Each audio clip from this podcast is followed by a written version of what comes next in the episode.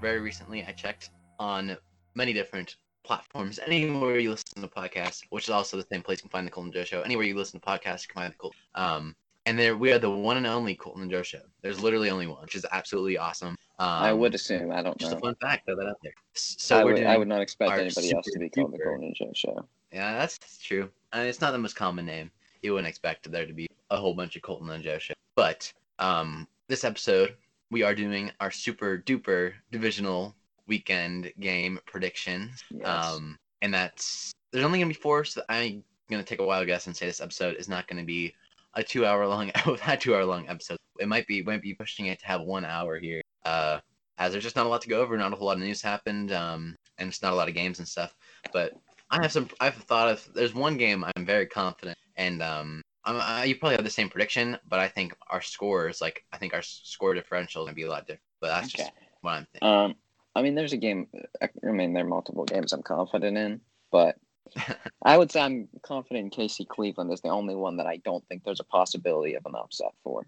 Is what I'll say. yeah, I actually, I actually agree with you there. Um, But so I'm- you know, on the short episode, it's been two days. So we, we we we started off here as per usual. Joe, how have you been? What have you been up to for the past two days?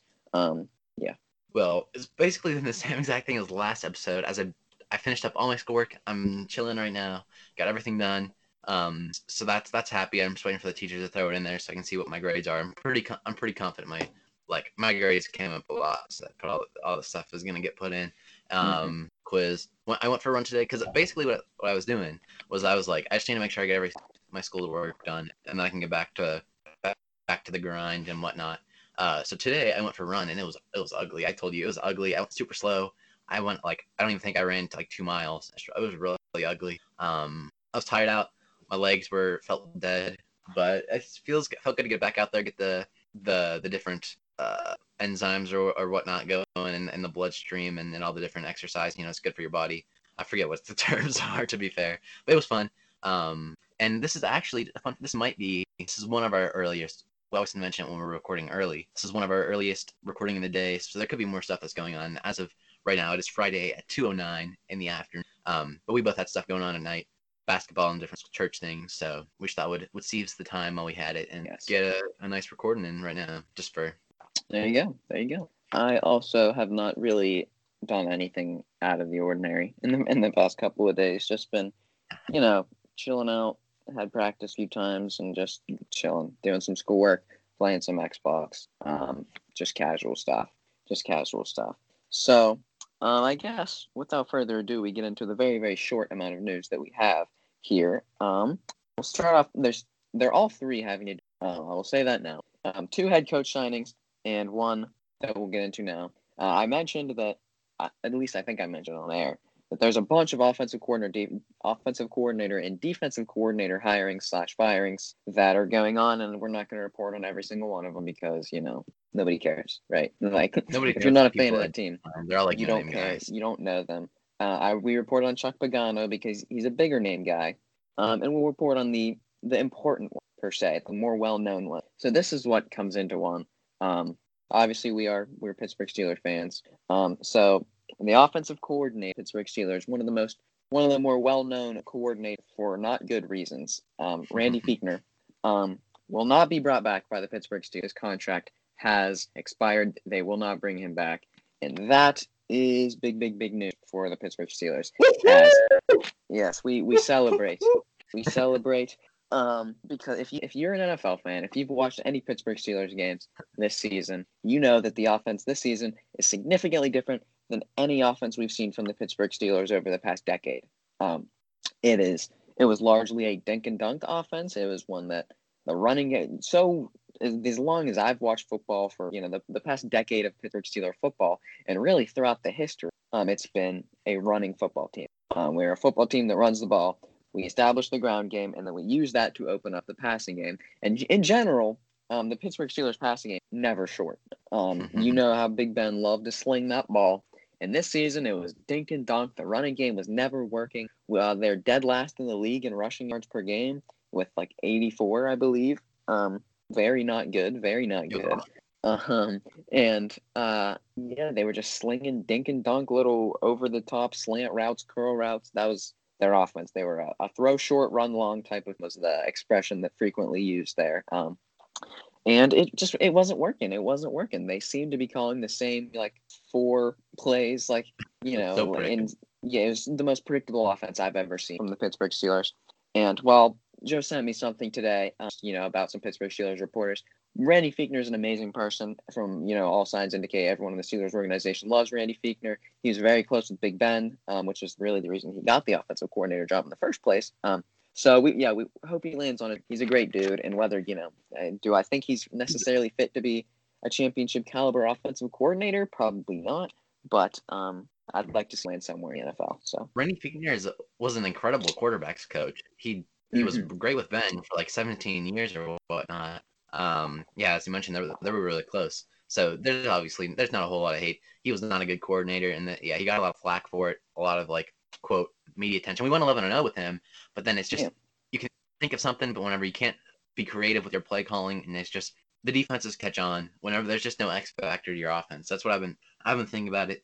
Like oh, there's always been like a quote like X factor to the Steelers offense. Now last year there was there was no Ben, so of course there was no like real spark. But even then, Diontae Johnson was like a quote. He was like an X factor player. He he had tons of yard after catch, and that was something you expected. And before there was the the long pass game with Antonio Brown and Juju Smith-Schuster whenever he was younger, and they, they utilized him in, in different ways.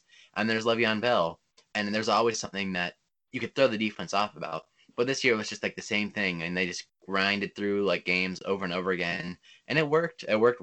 It got the job done, being carried by an incredibly talented Steelers defense. But whenever there was a little bit of a drop problem in the wide receiver core, or there was a little bit of the defense didn't have the best game ever, then there's just nothing they can do because you're just getting absolutely stuffed over and over again. And we saw it for three games. We had one good half and then a, a, pretty ugly game versus Cleveland, and then a really, really ugly game versus Cleveland in the playoffs. So it was time for a change, um, some new mindsets. There's a lot of different possibilities out there. Um, I heard the name Anthony Lynn being thrown around a lot as him and Tom, um, Mike Tomlin are good friends, but it's all speculation yeah. at this point. We'll see. Yeah, true, true. All speculation. I would like to see a new offensive coordinator and change up the role of Juju Smith-Schuster personally, assuming that he stays around in Pittsburgh. Um, if you're a Steelers fan, uh, you know the NFL. The NFL fans a lot. If you're not a Steelers fan, a lot of times you don't really understand where the decline of Juju Smith-Schuster statistics came from because you look at it and I don't blame you. But you look at it and you're like, hey, you know, maybe he's just not good enough to be a number one receiver because when you don't have a superstar lined up alongside you, it don't happen. But what people don't tend to understand is when Antonio Brown left, that's when Fichtner came in. That's mm-hmm. the season the AB left was the season Fichtner too. came in. Yeah, yeah, and yeah, Juju was injured, but the thing is, his role has changed so significantly. If you watch Pittsburgh Steeler games, you know what I'm talking about. He he was a large, he was a deep threat before. You know what I mean? He had a threat of going any. He was a wide receiver with a developed route tree that was able to go at any level in the field.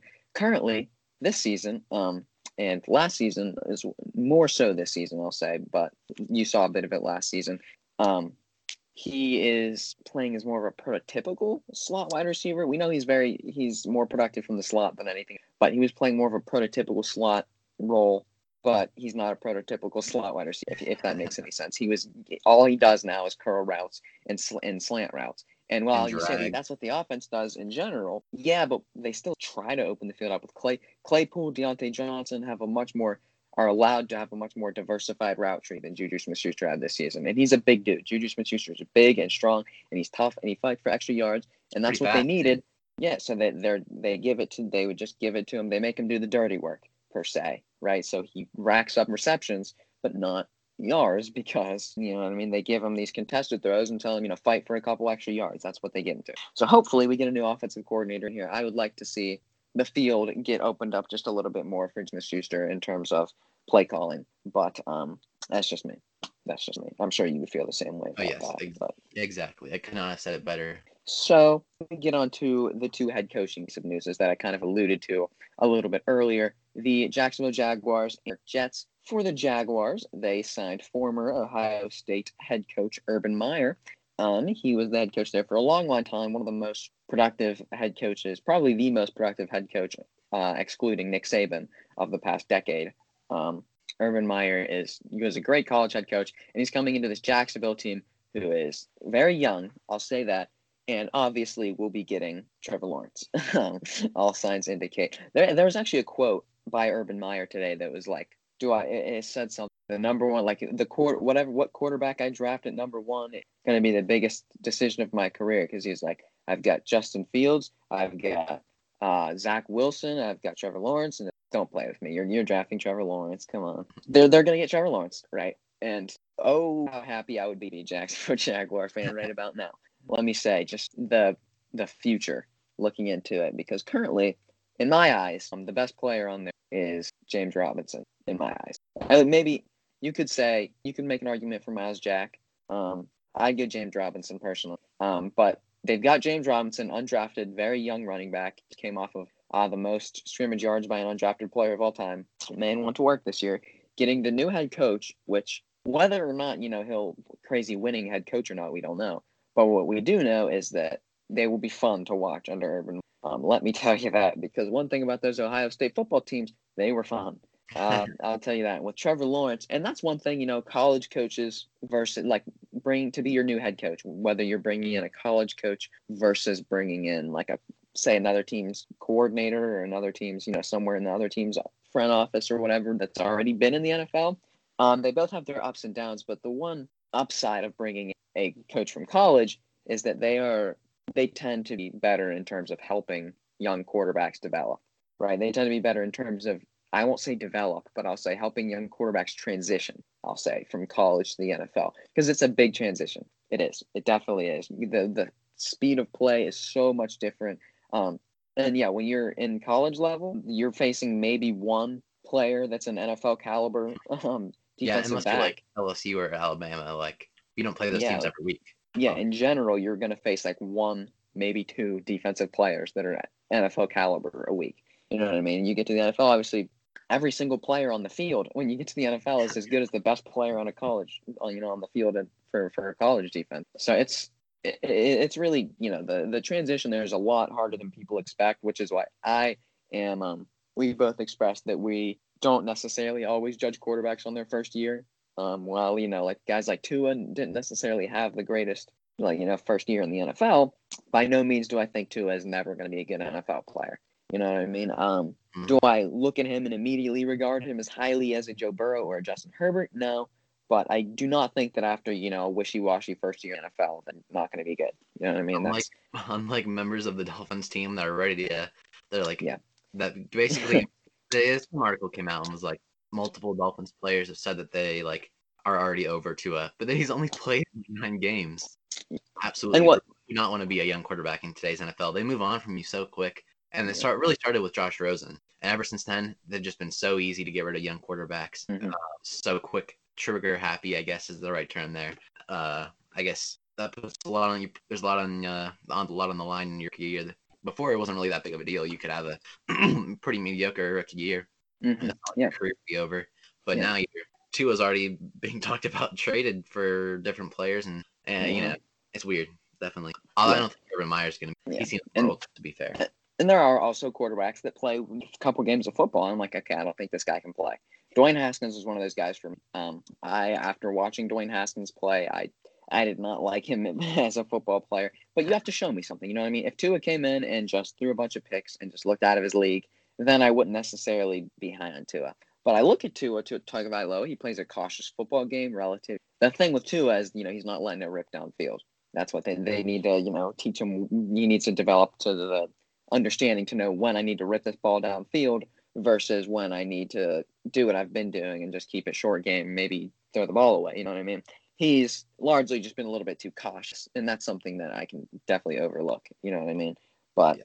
some quarterbacks I like, some I don't. I was super high on Josh Rosen, as you mentioned. He was my favorite quarterback in that draft, um, and he is now the worst quarterback in that draft, um, the first round at least. Um, yeah, there are quarterbacks I like and some I don't like. But but for the Jaguars, back to yeah, I like the Urban Meyer signing personally. Um, hopefully he'll be able to help Trevor Lawrence transition. Like I said, whether you know we don't know how much transitioning Trevor Lawrence is really going to need to do, but we shall see. But it's going to be a fun era in Jacksonville. Let me tell you that. It should be. Yeah, it should be. If you're not a fan with, if you're not a fan with Jacksonville, at one and fifteen. The don't be a fan at four. And Yes. If you I don't love me at my Doug Marrone, uh, Mike Glennon, don't love me at my Trevor Lawrence, Urban. That's all I've got to say. All I've got to say. I don't know. Like, there's always there's a, as far as I've like been watching coaches. There's a lot of always been a lot of rumors around Urban Meyer in the NFL, and I don't know Mhm. come to fruition. Should be exciting to see next year. I must. Yeah, yeah. And the second head coach that was signed was the New York Jets. They had fired Adam Gase, which was a move that everybody in the sports world was happy about. I don't think there was a single person, including Adam Gase, that thought Adam Gase deserved that head coaching job. Um, the Jets came out and they hired uh, 49ers defensive coordinator Robert Saleh is their new head coach. So, um, you know, the, it, it- it's a good move there. Robert Saleh obviously spearheading one of the best defenses and probably the best defense in football last year, and still one of the higher caliber defenses this year, despite losing um, their number one edge rusher Nick Bosa, despite their number one corner Richard Sherman being out for a large portion of the season, and just a lot of injuries there throughout that team. Um, he's a defense. He's going to be a defensive minded head coach. Um, I think you know, obviously coming from being a defensive coordinator, he's going to be a defensive minded guy. And in general, um, that that tends to work. You know, you know what I mean. Like that's kind of what you want for a young, a young, a young team, right? Offensive head coaches work, but generally they work a little better. Yeah, they generally work a team that's you know more experienced. If you're if you're catching the vibe, like it's like you come into an extremely young team. Like how many young teams are flourishing right now under you know offensive minded head coaches? Not very, not very many. Where it comes from is like I think it's it's way easier to elevate the talents of a defensive player because you can switch up schemes and you can change the coverage so it benefits their abilities more. But for offense, there's only like a limited amount of things you can do. As far as like if you don't if you can't catch and you're a wide receiver, then there's nothing you can do. Like you know you Mhm. can't elevate the play of that guy um easily at least and like tight end or something. But I think Mhm. that's where it comes from. Like you need you need some talent there if you're going to be an offensive minded coach, come a new job. Like say um, Cliff Kingsbury, he came into an offense there and he got the first overall pick. He got a quarterback that he wanted. He already had two solid wide receivers there, and he traded for his next one. You know, got Kenyan Drake. Like he got the talent there. Um, so that's why it wasn't like ugly right off the bat, really. Yeah.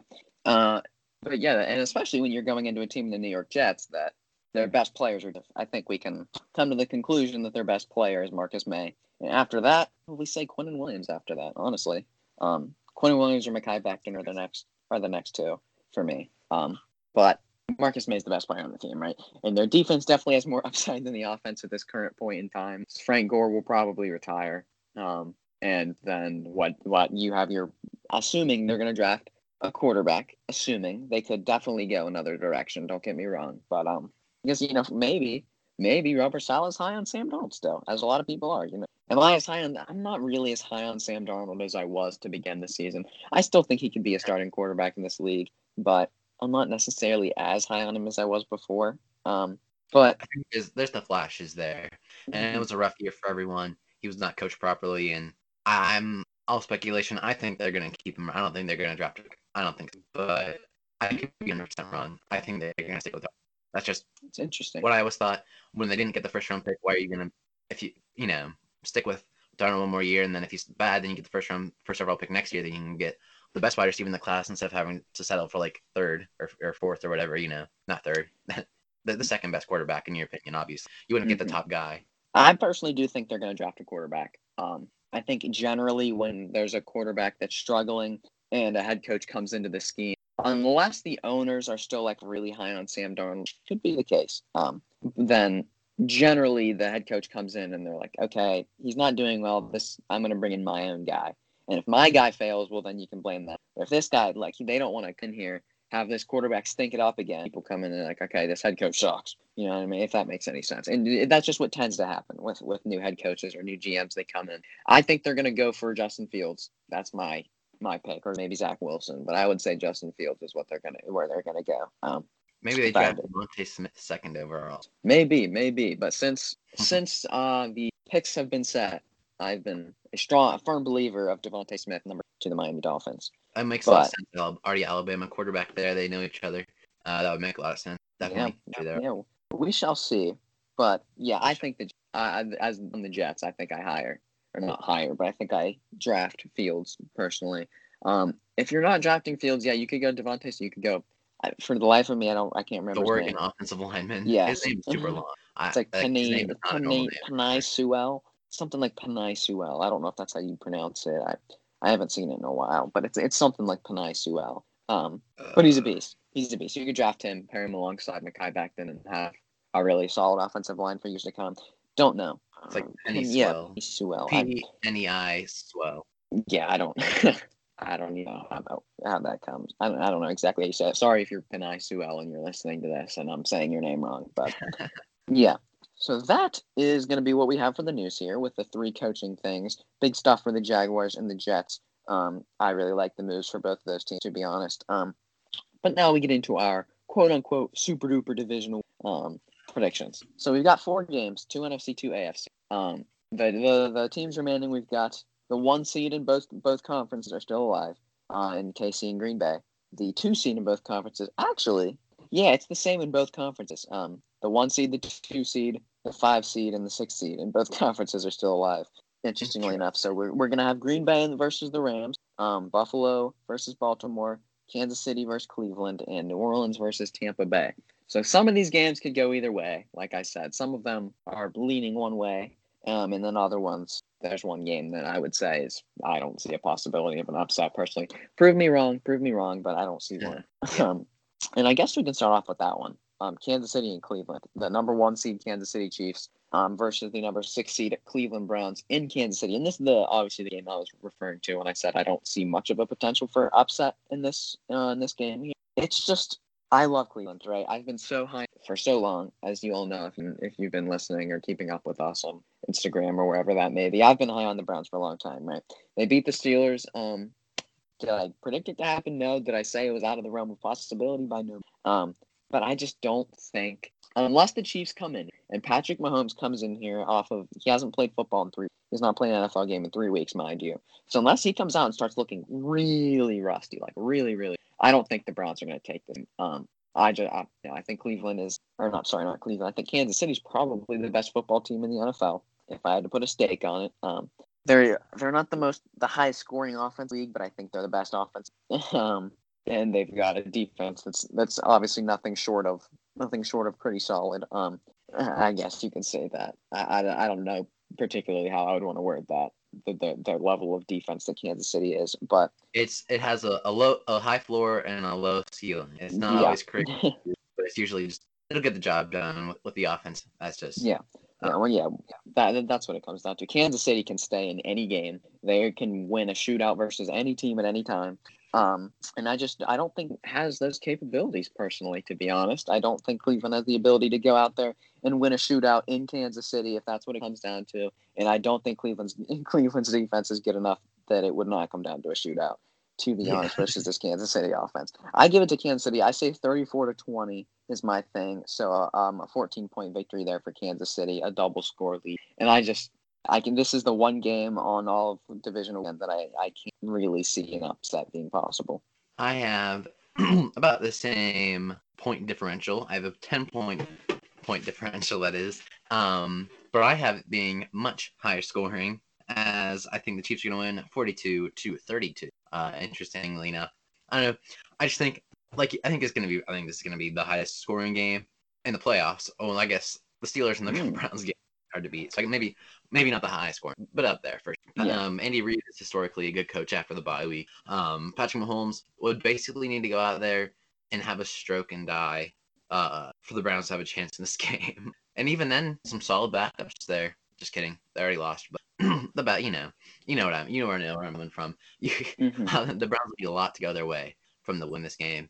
But I guess I said the same um, when Yeah. they played the Steelers, and a lot, let's just say a, a lot uh, went their way for that game. So no, none of these, this game, if there's a game that I'm going to spend money on and bet on a team, I'm betting on the Chiefs here because in any realm of possibility, the Chiefs win this game. They're Yeah. just- the Browns are a good team, and the Browns are like have a lot of talent. But I think this is a game where they're just straight, they're just straight up outmatched. A, a term of use throughout the whole entire year. Um, I just just when a team is, has more talent and is just better overall. Like they're they're built very similarly with with two big arm quarterbacks, and I mean I guess not the same because the Browns have two very good running backs, and the Chiefs have a good young running back and then old a solid old running back in Le'Veon Bell, but you know, you know what I mean. It's like it's like the same team, but just a little bit better with it. That makes sense. I don't know Yeah, where I'm coming from. I'm rambling on and on, but I, I think this is just straightforward. And I, if you are gonna argue with me that the Browns are gonna win, then so be it. But I can imagine there's gonna be a lot of people saying that. True, true. And for me, with Kansas City, I've felt since the beginning of the playoffs there were only two that could in the AFC that could be Kansas City. And I think Buffalo is one of those teams. And I think the other team on a good day is the Baltimore. Um, for me, those are the only two teams in the AFC that could have a shot of beating Kansas City. I think Kansas City and Buffalo would be an amazing game. And I think on an average week, Kansas City would definitely beat Baltimore. But I think there are times where I've seen Baltimore play this year that I think it's going to be tough for anybody to stop this team at times. Um, Mhm. So those are the only two teams I really would have ever predicted to beat Kansas City, depending on how they're playing. Um, but there's the one seed versus the six seed in the AFC. So now we can move on to the one seed versus the six seed in the NFC, um, being the Green Bay Packers and the LA Rams. And you look at this on paper and you're like, uh, Green Bay should destroy them. I didn't realize this is actually the number one scoring offense versus the number one scoring defense.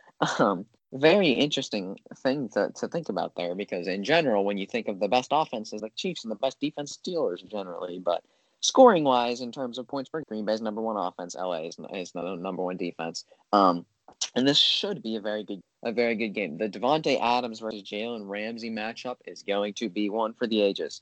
Um, a very I'm very interested to see how this turns out because I would probably say uh, Davante Adams this season was the best wide receiver in football. Um, and probably Jalen Ramsey was the best corner. Probably Yeah. you could say Ramsey, you could go Jaire Alexander. There are a few options of who you could say there, but um, it's just coverage wise, coverage wise. Like Xavien Howard had the best probably see just all the interceptions, but coverage wise, Jalen Ramsey's that man. Let me tell you what, he locked down DK Metcalf last week. Um, and this Davante Adams versus Jalen Ramsey matchup will be very important. Let me say, I am predicting Green Bay to take it by 10, 31 to 21, because in general, you know, Green Bay has a high powered offense, LA has a high powered defense, but I just think Green Bay's defense is a little bit more poised than the Rams offense, if that makes any sense. Not, you know, obviously this is a game that there is an upset possibility.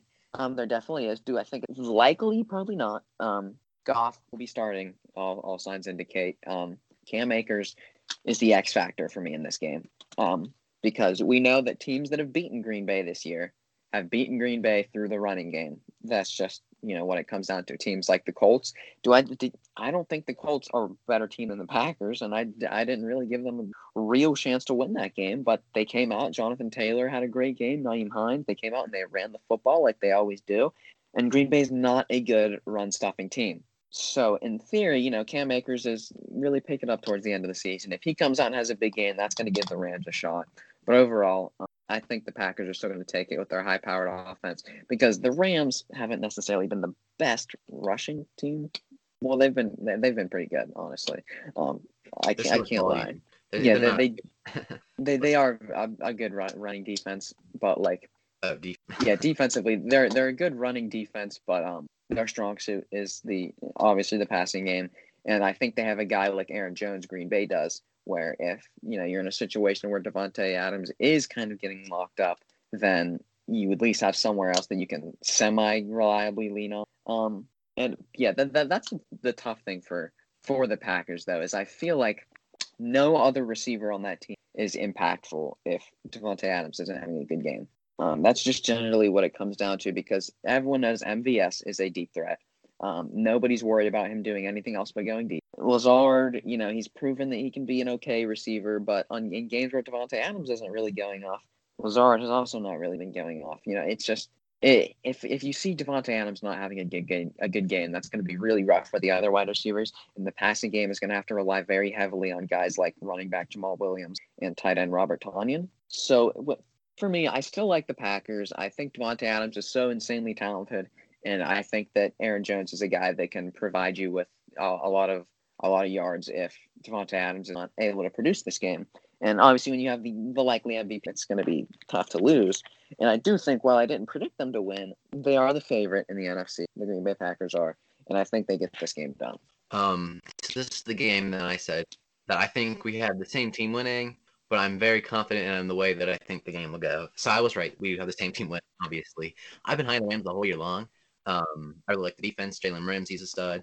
Um, and I think Jalen Ramsey's going to win this matchup at the end of the day. I think just because, just the way it goes, Jalen Ramsey can lock down. Like, but he, I'm like, I'm not going to say it's going to be super decisive because you know I think there'll be a few passes here and there where where uh you know we, we Juju Smith-Schuster when he was younger was able to go up and get some clutch grabs at the end of the game and out against Ramsey. It's not like he's an un, undefeatable uh, cornerback there. You know, like there you're gonna get some here and there. But overall, he I think killed probably probably more snaps where he absolutely just locks Davante Adams up than allows a catch. That's just my prediction. I could be completely wrong because Davante Adams is a breed and he's he's crazy and his release is always what everyone. Um, I think the game is going to be 28 to 24 with Green Bay winning, obviously, and I think this game game game is going to quickly turn into a running slug because as I said, if Jalen Ramsey shuts down Davante Adams, the rest of the wide receivers, as you previously, their uh, production seems to kind of fall off a little bit.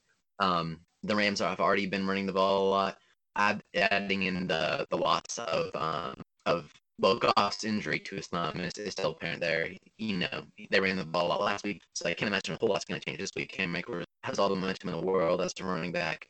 Um, so, so the the Rams running the ball is not the question. The question is if the Packers run the ball, and I think the answer is yes because Aaron Rodgers is obviously the dominant force and the best player by far, one of the top players in the whole entire league. So, but he he like hurt his ribs, so he's he's not going to be playing at crazy Aaron Donald level. He'll still be playing great, I'm sure, but it's going to be easier if it's a little bit tender in his rib area or whatever. You can take advantage of that, and you can run the ball, and you can. That's obviously even the weaker part of the defense as as it is anyway, as the secondary. So good, let alone the injuries to Goff and Kupp.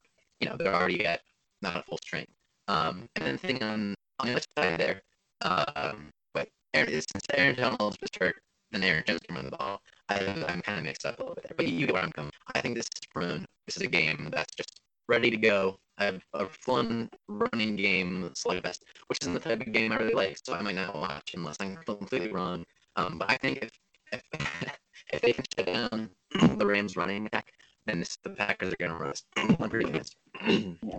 um, yeah, I'm with you. Um, definitely should be a good game. Definitely monitor Aaron Donald and the injury that, that he had sustained. Um, not, i don't even remember what the injury actually. You said it was ribs. That's the that's the only thing I know about it. I don't think it was like anything crazy. He's not going to miss the game, but it could have an impact on his play, possibly.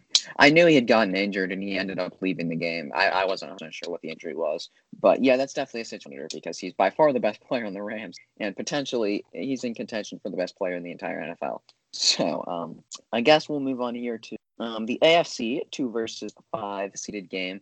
Um, Buffalo and Baltimore. And this is a should be a very good game. I predict Buffalo to win. Um, I said 35-28, you know, whatever. I don't think it's going to be a blowout. I don't. I think it'll be high scoring. I think Josh Allen is one of the best quarterbacks in the NFL, and um, he's going to put up his points. But, um, I just think that's what it is. That offense is so good. But Baltimore is a very interesting case because for you know you don't want to face Buffalo. You know, like you don't. It's not when you're facing Buffalo. You're like, okay, we're gonna have to win a shootout.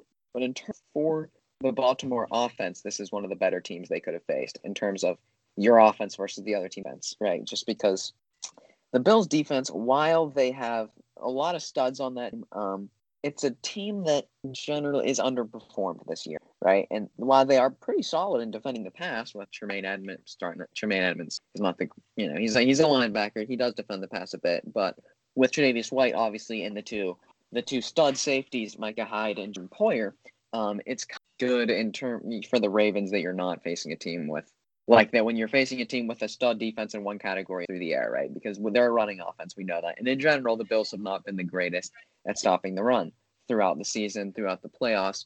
And just with a team that's so centered around running the football, while you don't want to face Buffalo because you're going to have to win a shootout, um, if there's one team that, that Baltimore can put up a lot of points on currently, it's probably Buffalo, right? I think I would they'd rather face Buffalo than KC, obviously, but like I think Buffalo's run defense has not been good recently. I think I think the Ravens running, obviously running their strong suit, as I mentioned, but you know, for the Bills, I just think they're a better football team. I think the Bills are the second best football team in the league, in my opinion. Um, uh, I you know, it's close between them and Green Bay for me. I predicted the Bills to win the Super Bowl, as a lot of you guys know. I'm very high on them, and I just think what Josh Allen's going to be able to do with Stefon Diggs, because people don't think Josh Allen is a mobile quarterback as well.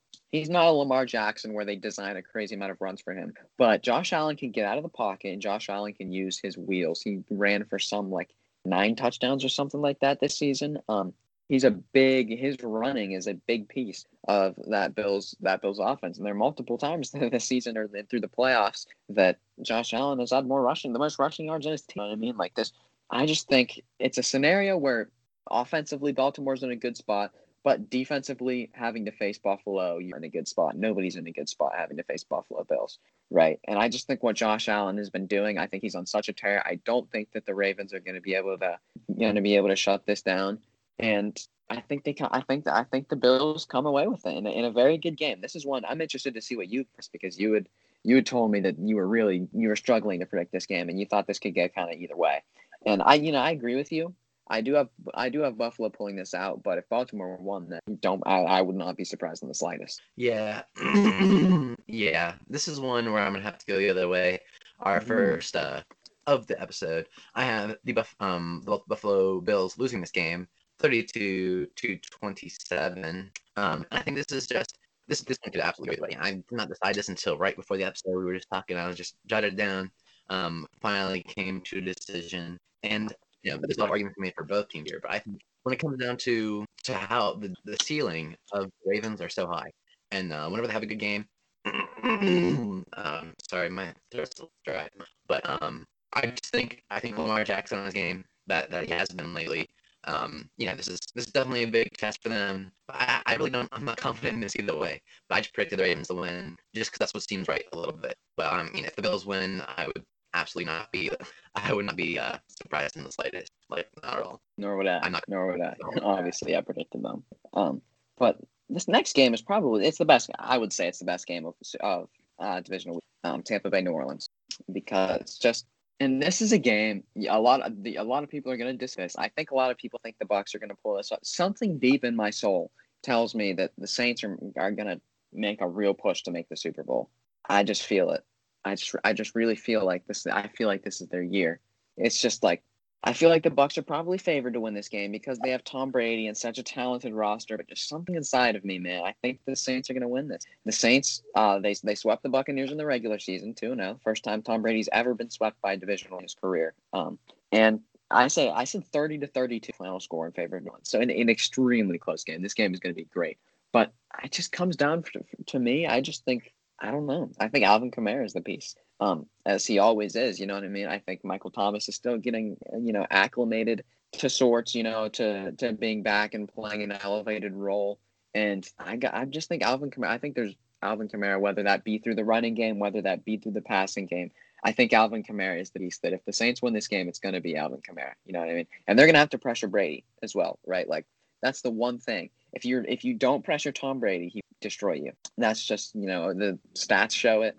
Um, when he's not, we like it's when he doesn't have two sacks. He's on the one. The defense does not sack him twice in a game. He's undefeated this season. Um, and they've got a good offensive line. You're going to have to get after him. And and of any team, you know, that's left in the playoffs, New Orleans is the team that can get after him. Right? Obviously, Cameron Jordan. Um, obviously Trey Hendrickson, Sheldon Rankins, guys that can get after the QB. You know what I mean? So it's they're going to have to do it. Um, and for for Tampa Bay, it's just it's it's just going to be having a shut. It's going to be shutting down the running game, and it's going to be um, trying to contain the wide receivers, right? Because Michael Thomas is kind of looks like a shell of his former self this season, but you know, to an, he's a player that he's getting acclimated, and it seems like at any moment he could just turn up and be amazing again. You know what I mean? It's nobody really knows what the Saints team can be, right, from a game to game basis. Like there's so much volatility in what you could see with the Saints.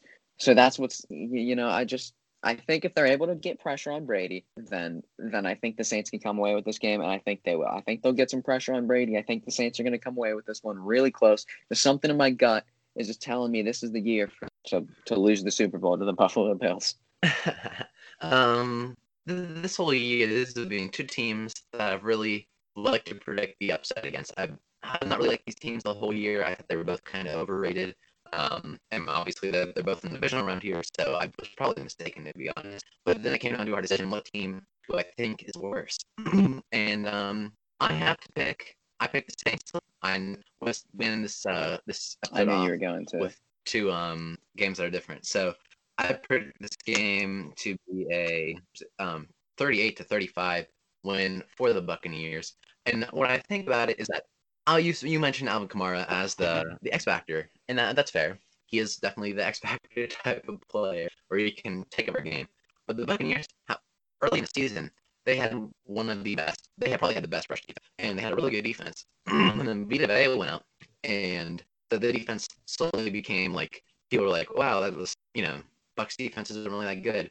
But then Vita came back, and they were elevated to a, relatively good defense like Sat Scannell. He's working his way back in, and you know he's still a young player. He's relatively pretty, he's pretty um like he was a pretty raw talent coming into the NFL. Um, he's big and strong and pretty fast, very athletic, but the technique was still coming into. Um, so you know, an injury like that, you have to work at it again, so you get the muscle memory back. That's what I was. Um, you know, he's coming back into form, coming into the the playoffs here, and maybe he can just slow down Kamara enough, along with that other the rest of the guys in the D line, um, Jason Pierre-Paul with with uh, Mohamed Sanu and and uh, the guy who led the sacks the league in sacks last year. His name Shaquille Barrett. Keel Barrett, yeah. Um, yeah, that's a very solid front there. And the secondary is sometimes questionable. It's not always like top tier players, but they have Antoine Winfield there, who's probably going to be in contention for defense player and defense rookie of the year. He's not going to win, but he's in Oh, yeah. contention. Carlton Davis and Jamel Dean. They're not big names. Let me tell you, those are some darn good football players in at, at corner. Yeah, that, that's that's the whole that's the whole point of it all. They can they can get the job done, and they just have to give a chance. Tom Brady in the playoffs is a different kind of different breed, and um, you know, I think they're well known opponents. But I think this game, this is a game I'm not really confident in either. Came down to the, this is gonna come down to the wire for sure. This is gonna be a game I'm, I'm targeting to watch for sure. It's gonna be exciting. I'm with you. This will definitely be my number one game to watch. I think I'm pretty confident it's gonna be Packers and Chiefs in the Super Bowl for me. Um, that's the most likely outcome, I'll say. Like thinking of like logically thinking about it, like I think the Bills can make the Super Bowl sti- still. I still am a believer of the Buffalo Bills. Um, logically, you say you know logically the Packers should should make it in the NFC, but I just something in me, man. Every year I have seen that, that that likes the Saints every year, but it just seems like up until now they haven't had a player, or obviously they still had the same player in Kamara, but uh, up until this point, it always seemed like when Brees wasn't doing well, they didn't have a player that you could just. They didn't have someone that was just like get the ball to this guy and let him go right. And it's Yeah. tough with Michael Thomas because obviously if Brees isn't playing well and they're trying to double cover Mi- Michael Thomas, it's not. He's not in a situation where you could give it to Michael Thomas. You know what I mean? It's he was such you know a short a short route kind of guy last season, Drew Brees, and the situation Drew Brees is in as a quarterback, we're, we're not in a situation where you can do that with a wide receiver. There are scenarios with different wide receivers. You have a quarterback that's able to do things and get out of the pocket and extend plays that you can be in a position to just throw it up to your wide receiver and let him go to work. You know? But and with with the place Drew Brees is in right now, with it, whether that be with his arm strength, the play calling, how the offense is structured this season, um, and just how Michael Thomas has been this season. They're not in a position where it's like throw it up to Michael Thomas and let him go to work, but they are in a position where you can throw a running back screen. You can obviously run the ball, or you could. Alvin Kamara is, you know, had like 900 receiving yards somewhere in that realm this year. You know what I mean? It's like they're they're in a position where he's the guy on that team, and finally they're they're in a position where things aren't going too well offensively. Get the ball to Alvin Kamara. You know what I mean? They, I just always felt like the past couple of seasons when their Super Bowl window was there, I just felt like they Drew Brees wasn't in a scenario to where if he wasn't playing well, the offense could still perform. And their That- defense this season, I think, to me, is better than it has been since I've been watching football. With- When it Trey Hendrickson made a, a big leap this season to become one of the league leaders in sacks. Um, Demario Davis plays playing at an All Pro type level this year. Um, you know what I mean? It seems like Marshon Lattimore is improving by the game. It's just like I, I just feel like this team is just different than it has been in previous years. I just feel something deep in my gut that's like, hey, Saints and Bills.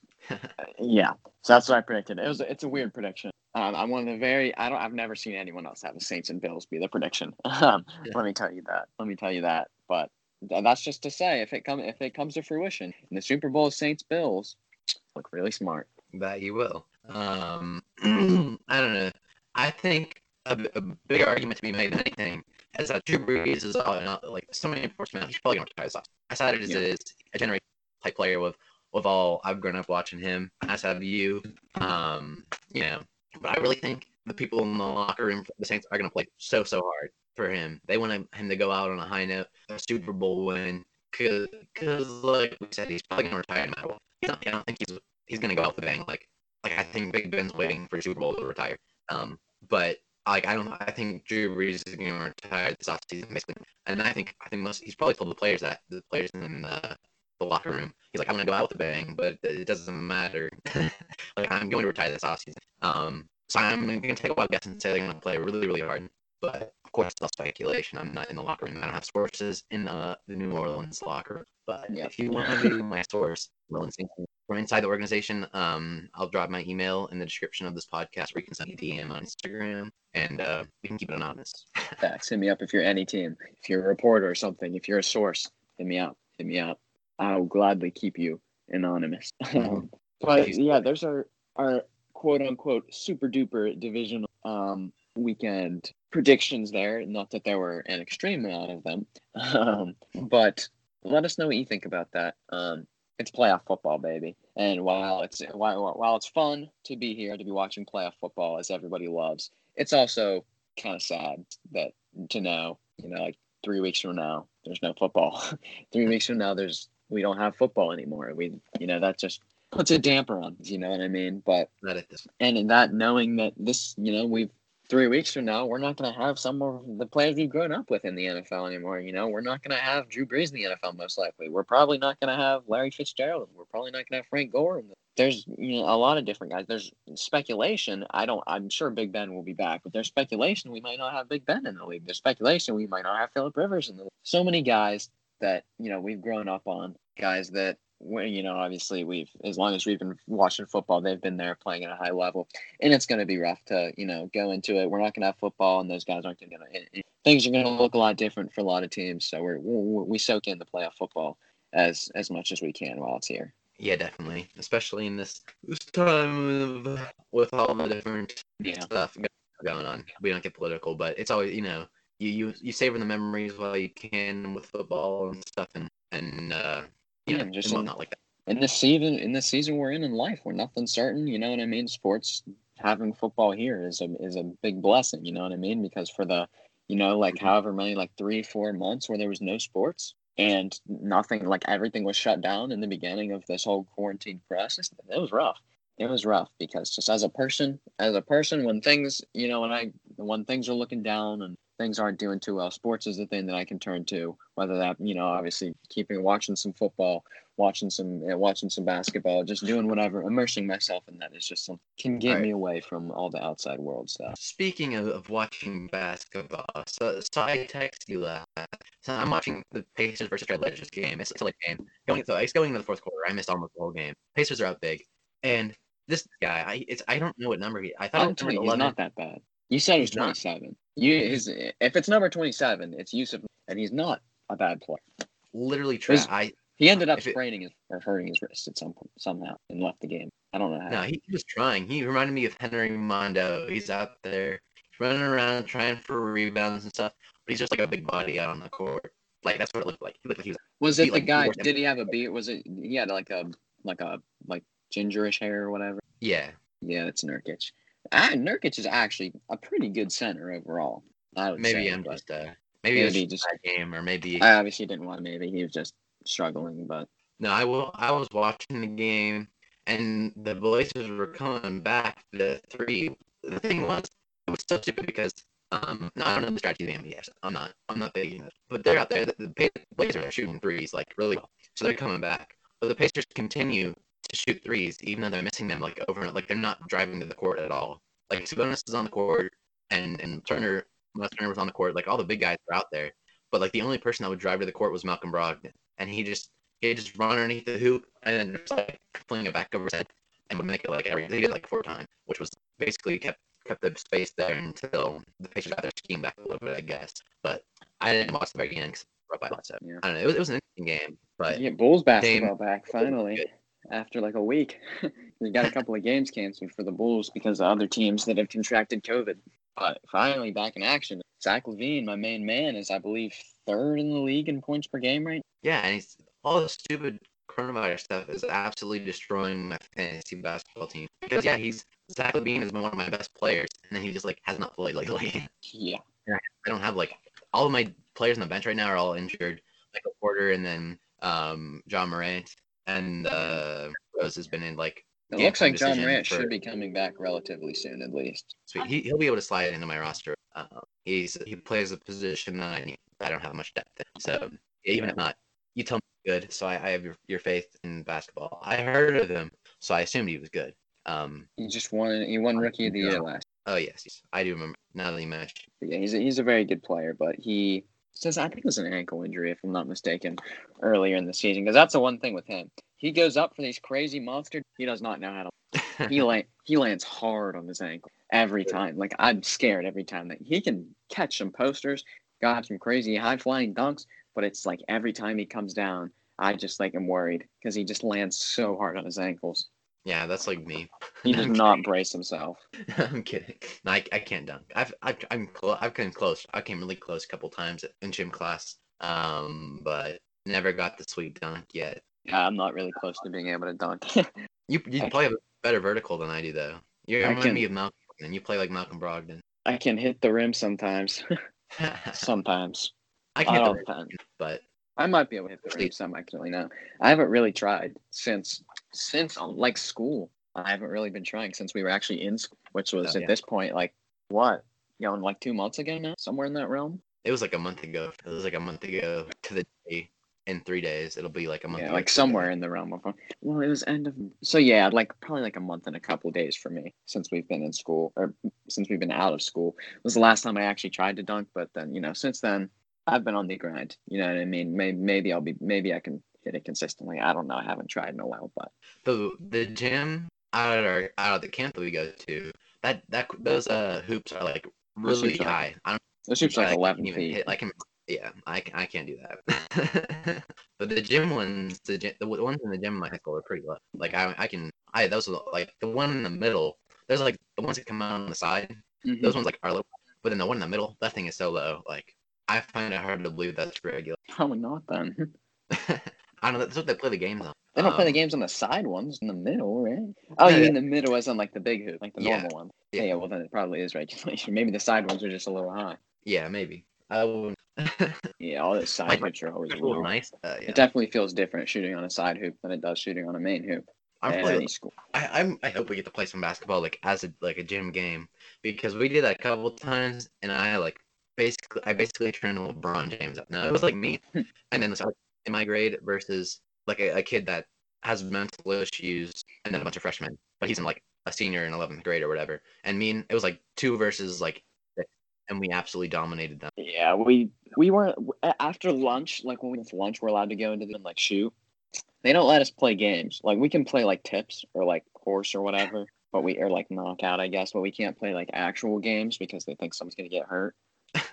So and we never played the same. Like we can, we're lot. we're able to play. Like if we have a free day in gym class, we can play games. But the problem is, um, with COVID, since we only have like not a lot of people in my class, I'm the only guy in my entire class, and I obviously want to play like a pickup basketball game. None of the women you you could dunk on some woman If you lower it down to nine foot, I can for sure. it's I always can like dunk on the five, not on top of a person. Yeah. I, I hate playing like games versus girls because they don't even try. Like it's they put in like so like yeah, I'm beating you by 25 points, but it doesn't even matter. You know, like you're not Mhm. trying. There's no satisfaction in it. Yeah, all depends. All depends. but yeah, I'm I'm ready to get back. Sadly, when I go back to school, gym class because we only have gym class for half a year, and then the other half we have personal finance. And since we've been shut down for the past you know over a month, and we haven't you know actually been able to have gym class. So I'm you know it's, I'm gonna get about a fourth of a year, like less than a fourth of a year's worth of gym class hmm instead of you know I have- half a year I'm I supposed have to. like So. three quarters of a year of gym, but it's like I have gym the whole entire year. It's just not every single day. Like I have a lab for it's for Oh, uh, yeah. class? I have biology opposite of um, my gym class, which makes it nice, kind of. I wish I had gym every day, and the biology labs are so incredibly boring. I absolutely I despise biology. Yeah, I It's would. not. The physics ones are a little bit less boring because, but for for biology, we just sit in our room and take notes for two straight periods, like the majority of the. It's Mm, that sucks. fun. I would not want to do. Yeah, I, I gym class a whole year, a whole year was, but obviously that's not the reality for either of terms of like every day of the year. Too many nice. academic going on. Yeah, yeah, You're- it's always You're fun. I love me, so obviously everyone knows that. You're a year older than me, so you're taking all the AP classes, and I don't even have any like available to me because I'm only tenth grade. Yeah, we didn't have a AP. Yeah, this is the first year I had AP classes available to me as well. It was you couldn't do pre AP in tenth grade, but only eleventh and twelfth graders for whatever reason were had AP available. Yeah, until right really- now. The only reason I know do that because like I get the there's class restrictions because I can't take like AP chemistry because I haven't learned like the math I need to know to like be able to do that. That makes sense. But there's like some classes like I could easily take that. It's like Even if you can't take them as a freshman, like you're really not even as a sophomore. I can't take like AP Eng- like some kind of AP English class as a sophomore. Really, like I I don't know. I took pre AP English as a sophomore, but why couldn't I have taken that as a freshman? You know, it's I don't get it. I don't get it. I don't get it. yeah, Wow. it's weird. I'm not I'm not sure. It's probably some. I think it's because when you take an AP, class and you take, pass the AP test, like you know this obviously, but um, if you pass it, then it counts as like a college credit. But I think they want you to take the college classes closer when you're actually in college. The information, maybe, just maybe. But I, I you, I'm, uh, I don't have a clue, bro. I'm, Yeah, I- talk. I. And then going, I told you I'm going to like an overnight, like it's supposed to be like an overnight thing at my friend's church. Um, so I, I'd probably be up. It starts at six. It starts at six o'clock. Um, and then it's gonna go till like morning and take a wild guess and say I'm probably not sleeping. Just take a wild guess. Well, I would advise when we get off that you take a fat nap until like five thirty. Yeah, that would that would work out. I, I have to like get a few. No, my friend, my friend said I didn't have to bring anything, so I'm. I was thinking about taking my Wii U because he was like, "You can bring like I'm bringing my PlayStation. You can bring like a game console if you want." And then because we're gonna be there, I'm gonna be there for ten hours, so Mhm. like you can bring something to have. But I'm not going because there's a gonna be a bunch of people there, so I'm sure everyone's gonna bring a bunch of stuff. If I really want to play something, I'm not gonna play the games that I can just play all the time. I'll just play the other people. Smart, smart. That's it. And you probably like how many TVs they got there? If like everyone's bringing a game console. I'm I'm I'm gonna take a I'm uh I think they're gonna use a projector for some No. big church though. It's a big church.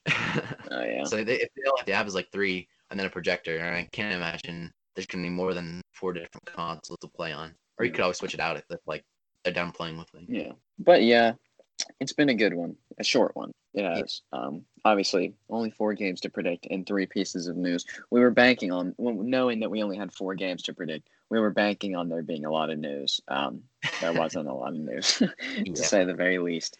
Um but at least we'll be back with you on Tuesday. I didn't I didn't I didn't mess it up this. I always say the day we're gonna record instead of the day that they actually listen to this. I'm I always always like- screw that out. Ian was like, "Welcome to the Friday episode," and it's actually are obviously on Saturday. So we'll be back here, on Tuesday with uh, our super duper wild card. I'm sorry, no, not wild card, super duper Division. divisional weekend analysis of all those four games. Should be pretty good stuff, and then we'll go from there, I guess. So Um, and I am. I know I've been teasing it for like four months now. I do. I do plan on posting the um the giveaway details on Instagram. So we will do the live stream that was talked about on Super Bowl morning, on Super Bowl Sunday, that is, um, where we announce the winners, as we previously mentioned a lot, but we just I've just been too lazy to post. So um, that should be the day. That'll be uh be that, that gives you two weeks. That, that gives you three weeks, doesn't it? Because there's the the bye week in between. Um, yes, the round. is there a bye week in between? I don't. I think there is, right? I don't actually There remember. used to be because of the Pro Bowl, but I'm gonna. T- I guess they didn't get rid of it. I, I don't think they did. I think they're still, they're gonna have the Pro Bowl with Madden. Yeah, I that they talked guess. About. I'm not gonna. I'm not gonna watch that. Don't they have the awards like the day before the Super Bowl? Yes, I. I wish. I, I wish they would do it the week before, so it's Pro Bowl and awards, and then the next week. Yeah, that'd be better. That's how we get to watch T.J. Watt win Defensive Player of the Year.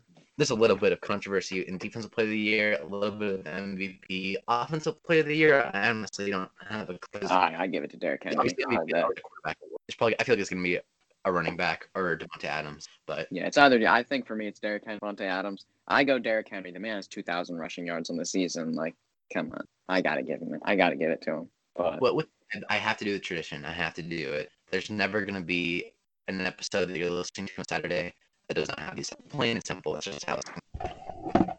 Get my microphone here. I promise. But no, that's not. That's not it. What am I saying?